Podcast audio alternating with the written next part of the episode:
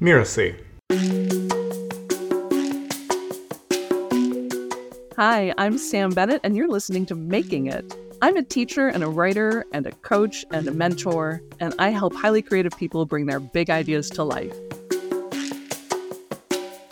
My mother is here visiting, and we were just talking about the first play I remember doing was when I was in kindergarten. So I'm four, and I was saying I remember doing a production of Stone Soup. And my mother says, Oh no, Sam, you produced it. She said, You made them do it. You brought in the costumes and you brought in the script and you made them do it. and I'm not sure how I even knew what a play was, but it made perfect sense to me at the time.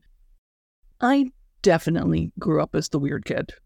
And before we had the phrase neurodiverse, we had weird kid. And I was absolutely that. I was five foot 10 when I was 11 or 12. I was very sensitive. I was very sad. I was not exactly a member of the Happy Childhood Club.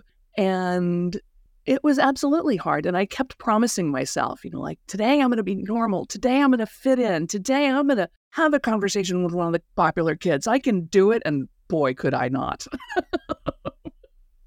And it's one of the things I loved about being a theater kid is the theater and theater teachers, I believe, save lives every day.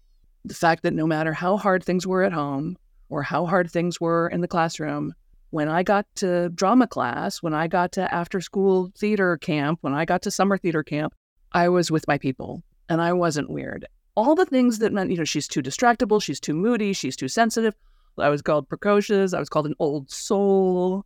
I was just very mature. And really, the word I heard most often, and if you really want to damage a young girl's self esteem, try this one. Just keep telling her how big she is. My, you're big. You're so big. You're so tall. You're so tall for your age. How old are you? Oh my goodness, you are so big. Yeah, that made me feel pretty. then there's my little sister. Then there's my little sister who was blonde and blue eyed and cute as a button. And so she was pretty and I was weird. and my sister, like many people who look very normal on the outside, is also deeply weird. So don't let anybody fool you. Everybody's got their weird. And as it happens, the root word of weird has to do with magic. Like in Shakespeare, the witches are called the weird sisters. They're the magical ones. They're the witches. So your weird is your special. It's your gift that comes from the stars. It's the thing that makes you undeniably you. So I was one of those kids who went to theater camp. I did all the shows in school. I went to college for theater. I dropped out of college because I got a job at the Second City in Chicago. And then I went on to have one of those careers in Chicago and then later on in Los Angeles that, you know, went well enough that you didn't want to give up on it, but not so well as to be able to support a person. So that meant that I went on to have a million different jobs and gigs and projects and shows. And, you know, I did scarf tying demonstrations at Lord and Taylor, and I was a barista and I cocktail waitress, and I was a whitewater river guide, and I did voices for pinball machines, and like you name it, I did it. And I loved it. And what I, it was crazy and financially disastrous. But what I didn't realize is that I was sort of putting myself through the perfect training to be an entrepreneur. You know, if you tell a highly creative person that it's raining, they're going to stick their head out the window to check we love nuance and subtlety and gray area and like really getting into it. We don't like black and white thinking. We don't like orthodoxy. You can't tell us it's got to be this way or that way. We're like, no, it doesn't. We're going to think a way around it. That's why we're entrepreneurs. You know, if you ask a highly creative person a question, they're going to say, it depends. Right. So, this willingness to not just think outside the box, but fail to recognize that there's even a box to begin with. And everybody else is going, Oh, you're so brave. Oh, you're so different. Oh, you're so creative. And we're like, am I? Because this is just the way my brain goes. No, I don't know. And then one of the things I really love about the world that we live in now is this increased understanding and appreciation for neurodiversity. Like different brains work differently. And like I said, it's okay to be good at a lot of things. It's okay to have a lot of interests and it's okay to merge these things. I mean, I'm always telling people bring what you love into your business. Be the plumber who is also a vegan cook.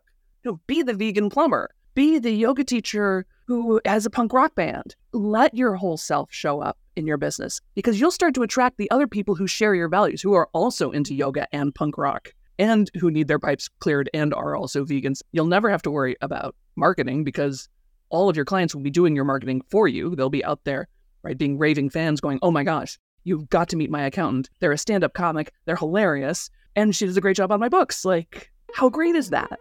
Right? And then you get to honor all of you and bring all of you. A lifetime in the theater is perfect training for entrepreneurship. And For those of you who are thinking, like, oh, I wonder what I could do to zhuzh up my life and maybe have something apart from work that's fun, take an improv class. It's my best business advice. Take an improv class because, first of all, it's just super fun. You're going to meet super fun people.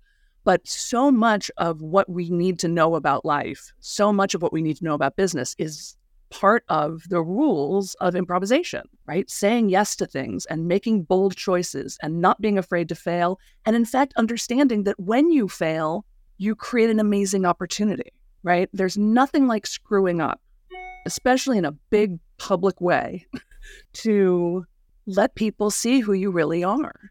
So I would really recommend, and also just keeping a good sense of humor about things because Lord knows you need it. it's too hard otherwise. Improv is all about listening. Improv is all about making your partner look good. Improv is all about saying yes and and trusting the process. So yeah, and also the other thing I will say is I do a lot of teaching online. I do a lot of LinkedIn learning trainings. I do Facebook Live every week. I have always taught online. Used originally first on instant teleseminar, right? Pre Zoom. Remember when we were doing teleseminars, and then later on camera. I will tell you right now that teaching is acting, and any teacher will tell you that. I mean, watch me say the same thing over and over and over again, as though for the very first time. and that ability to show up and deliver no matter what the circumstances are, no matter what's going on in my personal life, in my mind, in my business, I can show up and deliver. Weasels could be gnawing off my legs right now, and I would still be here, and you would never know. I sometimes talk to people who feel very sad that their family and friends don't know what they do, or understand what they do, or care what they do, or even celebrate their accomplishments, particularly. And I'm like, yeah, because they're not your clients. They're not your peers. They're not your colleagues. They're not in your life to celebrate your professional accomplishments you know, I don't think my dad ever read my second book. Like, I don't.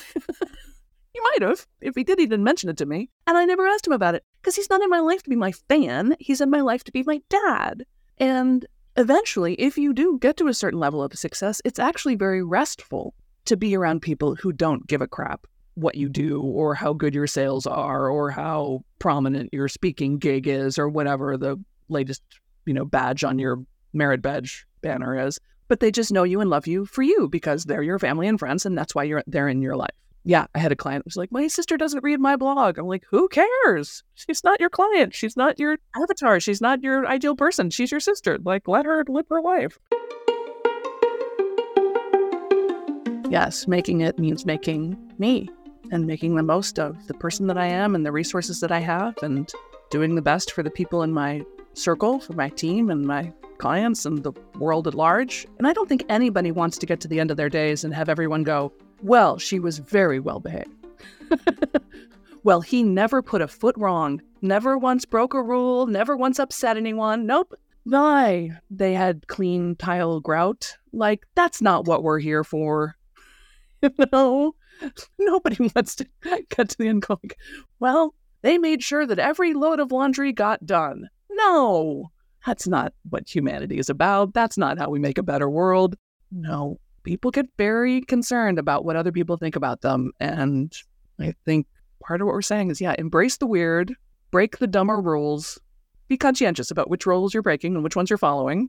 Make sure it's, if you're going to break a rule, do it deliberately, but with sincerity, with, with enthusiasm. like I built my email list on poetry. If you sign up for my email list at therealsambennett.com, the first bunch of stuff you get is a bunch of poetry. I mean, it built a six figure business on poetry, people. Like, really, anything is possible. I won an award for marketing my first year in business, which was amazing because I knew nothing about business or entrepreneurship or email or marketing or anything. Like I said, I was an actor. but it turned out I was sort of a marketing savant of some kind. And I have really loved the journey. I've really loved getting to know other entrepreneurs, being a part of the entrepreneurial community. I love writing books. I love having an impact on people's lives. I even love it when people don't like what I do. I was so pleased. I got an Amazon review one time. So the book is called Get It Done From Procrastination to Creative Genius in 15 Minutes a Day. And somebody wrote this review that's like, uh, it's all this rah rah, you can do it stuff. I was like, why, yes. well spotted. Yes, it is. And it's true. If you don't like rah, you can do it stuff, you are not going to enjoy my work. Walk on. God bless the unsubscribes. I feel like having made it would feel like looking around and going, yeah, this is good. Like I could stop here and feel good about it. And I don't feel that way. I feel proud of the journey so far, but I feel there's a lot more work to do. I mean, yes, I guess by my own definition. And do I have a life that is a full expression of who I am and what I love and what I think matters? In that sense, yeah, maybe I have made it. Yeah. I'm Sam Bennett, and you've been listening to Making It. You can learn more about me at therealsambennett.com or find me on any of the socials as The Real Sam Bennett. Making It is part of the Mirasee FM podcast network, which also includes such shows as Just Between Coaches and Once Upon a Business. This episode of Making It was produced by Cassandra Topperveen and Jeff Govertson. That's me. Cynthia Lamb is a supervising producer, and Danny Iny is our executive producer. To catch the great episodes that are coming up on Making It, please follow us on YouTube or your favorite podcast player. And if you enjoyed the show, please leave us a comment or a starred review. It's the best way to help us get these ideas to more people. Thank you, and we'll see you next time.